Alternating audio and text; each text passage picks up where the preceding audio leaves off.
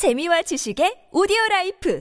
팟빵 안녕하세요. 군사돋보기입니다. 그동안 우크라이나의 남부 전선 중에서도 마리우폴은 러시아군과 우크라이나군 모두 더할 수 없이 처절한 전투를 이어온 곳입니다. 현지 시각으로 3월 22일 오후 8시 55분 전직 NBC 특파원이었던 빌 닐리가 올린 트위터 내용에 의하면 마리우폴에 들려온 소식들은 하나같이 끔찍한 소식들밖에 없었다고 하는데요. 한 달 전까지만 해도 이곳의 일상은 평화로웠는데 지금 이곳은 차마 입에 올릴 수 없을 만큼 마치 세상의 종말을 맞이한 듯한 악몽이 실시간으로 펼쳐지고 있다고 합니다. 자세한 내용을 언급할 경우 검 열을 받을 정도인데요. 전쟁 초기부터 우크라이나 남부 전선을 어떻게든 손에 넣기 위해 무지막지하고 비인도적인 포격을 퍼부었던 러시아군은 사실상 마리우폴을 점령했다고 하지만 아직도 이곳에서 저항의 불씨는 꺼지지 않았습니다. 3월 25일 오후 6시 51분에는 아조프 연대 대원 중 하나가 인터넷에 러시아군을 습격한 현황을 알리며 생존 신고를 했는데요. 마리우폴에서 밤에 우크라이나군의 아조프 연대 병사들은 러시아군의 트럭 5대, BMD 2대, 적 상륙대 전투 차량 한 대를 파괴하고 24명의 러시아군을 처치했다고 밝혔습니다. 그리고 최근 마리우폴에서 가까운 우크라이나의 항구 도시 베르잔스크에 정박한 러시아군 상륙 함대가 우크라이나군의 토치카 유 전술 탄도 미사일의 타격에 예상보다 심한 피해를 입었다는 것이 드러나며 이제 보급을 받을 수 없는 남부 전선으로 우크라이나의 공세 또한 시작되었습니다. 아무래도 이번 주말 내에 우크라이나의 남부 전선에 있는 도시 헤르손이 우크라이나군의 공세에 의해 탈환될 것 같은데요. 3월 25일 우크라이나군이 헤르손 지역에 어마어마한 집중 포화를 퍼붓고 있으며 이번 전투에서 이미 최소 2명 이상의 러시아 장성이 희생된 것은 물론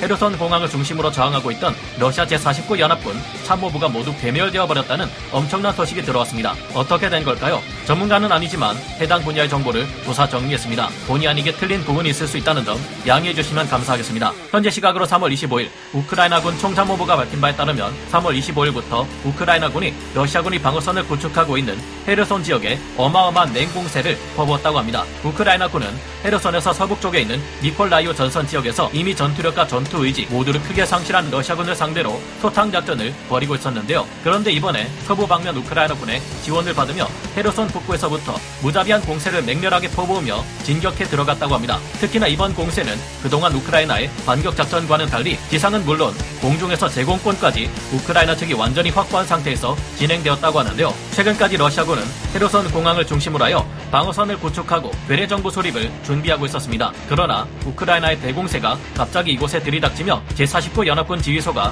완전히 초토화되어 박살이 났다고 하는데요. 우크라이나군은 제49 연합군 지휘소를 타격하기 위해 다련장 로켓과 야포는 물론 탄도 미사일까지 동원해가며 압도적인 포격을 퍼부어댔다고 합니다. 이제까지 한 달 가까이 버티며 보급 물자가 바닥나고 동상에 시달리며 심각한 손실을 입고 겨우겨우 버티고 있던 러시아군들은 갑자기 몰아닥치는 우크라이나의 대대적인 공세에 곧바로 전장을 포기하고 도주하거나 항복해 포로로 잡히며 전선이 급속도로 붕괴되고 있다는데요. 급기야 우크라이나군의 공세에 제49 연합군 사령관인 야콥 레잔체프 중령을 비롯 최소 2명 이상의 장성이 희생되는 일까지 벌어졌습니다. 결국 이번 공격으로 러시아 제49 연합군 참모부가 모두 괴멸되고 지휘 통제 체계가 모두 무너져 버리자 헤르손 지역의 러시아군은 거의 와해되어 버린 상태라고 하는데요. 게다가 이들의 뒤에는 경로해 울부짖는 우크라이나 주민들이 압박을 가하고 있죠. 이전에 이 지역의 러시아군들은 헤르손 주민들에게 해서는 안 될 짓을 했던 바 있는 만큼 자업자득이 아닐까 합니다. 현지 시각으로 3월 25일 오전까지 헤르손 외곽의 러시아군 방어선에는 우크라이나 군의 포격이 쉴 새 없이 몰아치며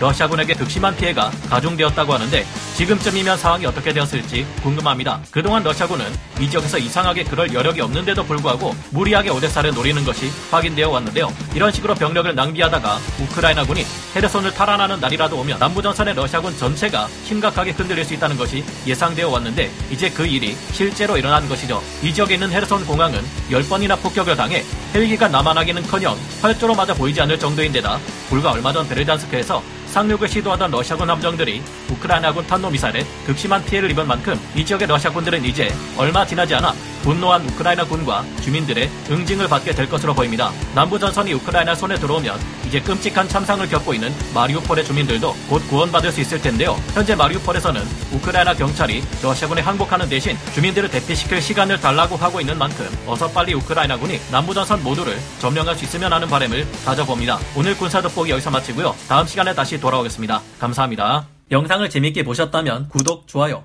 알림 설정 부탁드리겠습니다.